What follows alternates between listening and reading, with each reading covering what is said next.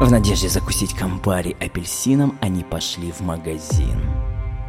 Купили нож, минералку. Много чего купили. Да. На студии это все было просто необходимо. Без этого нельзя было обойтись. Но вы же понимаете, там орешки. Да. Кто не любит орешки? И компари. Кто не любит компари? Вернувшись с магазина, они сели в студии. Собирались бухать. Ну, как бухать? Они хотели устроить нечто эпичное. Это должна была быть буханка века. И примерно через полчаса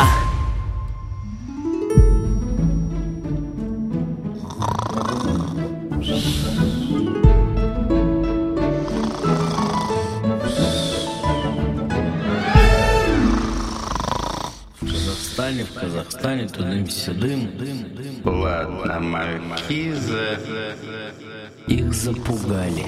Чувак из Казахстана во всем видит рябину на книге. Максимум, что они смогут сделать, это получить пиздюлей. Знаешь, что я тоже немного казах.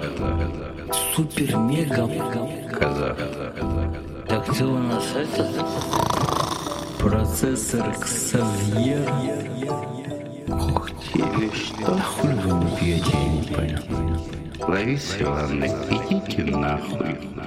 Из тумана вырастают скалы, И дракары по волнам скользят. Блять, это что сейчас было?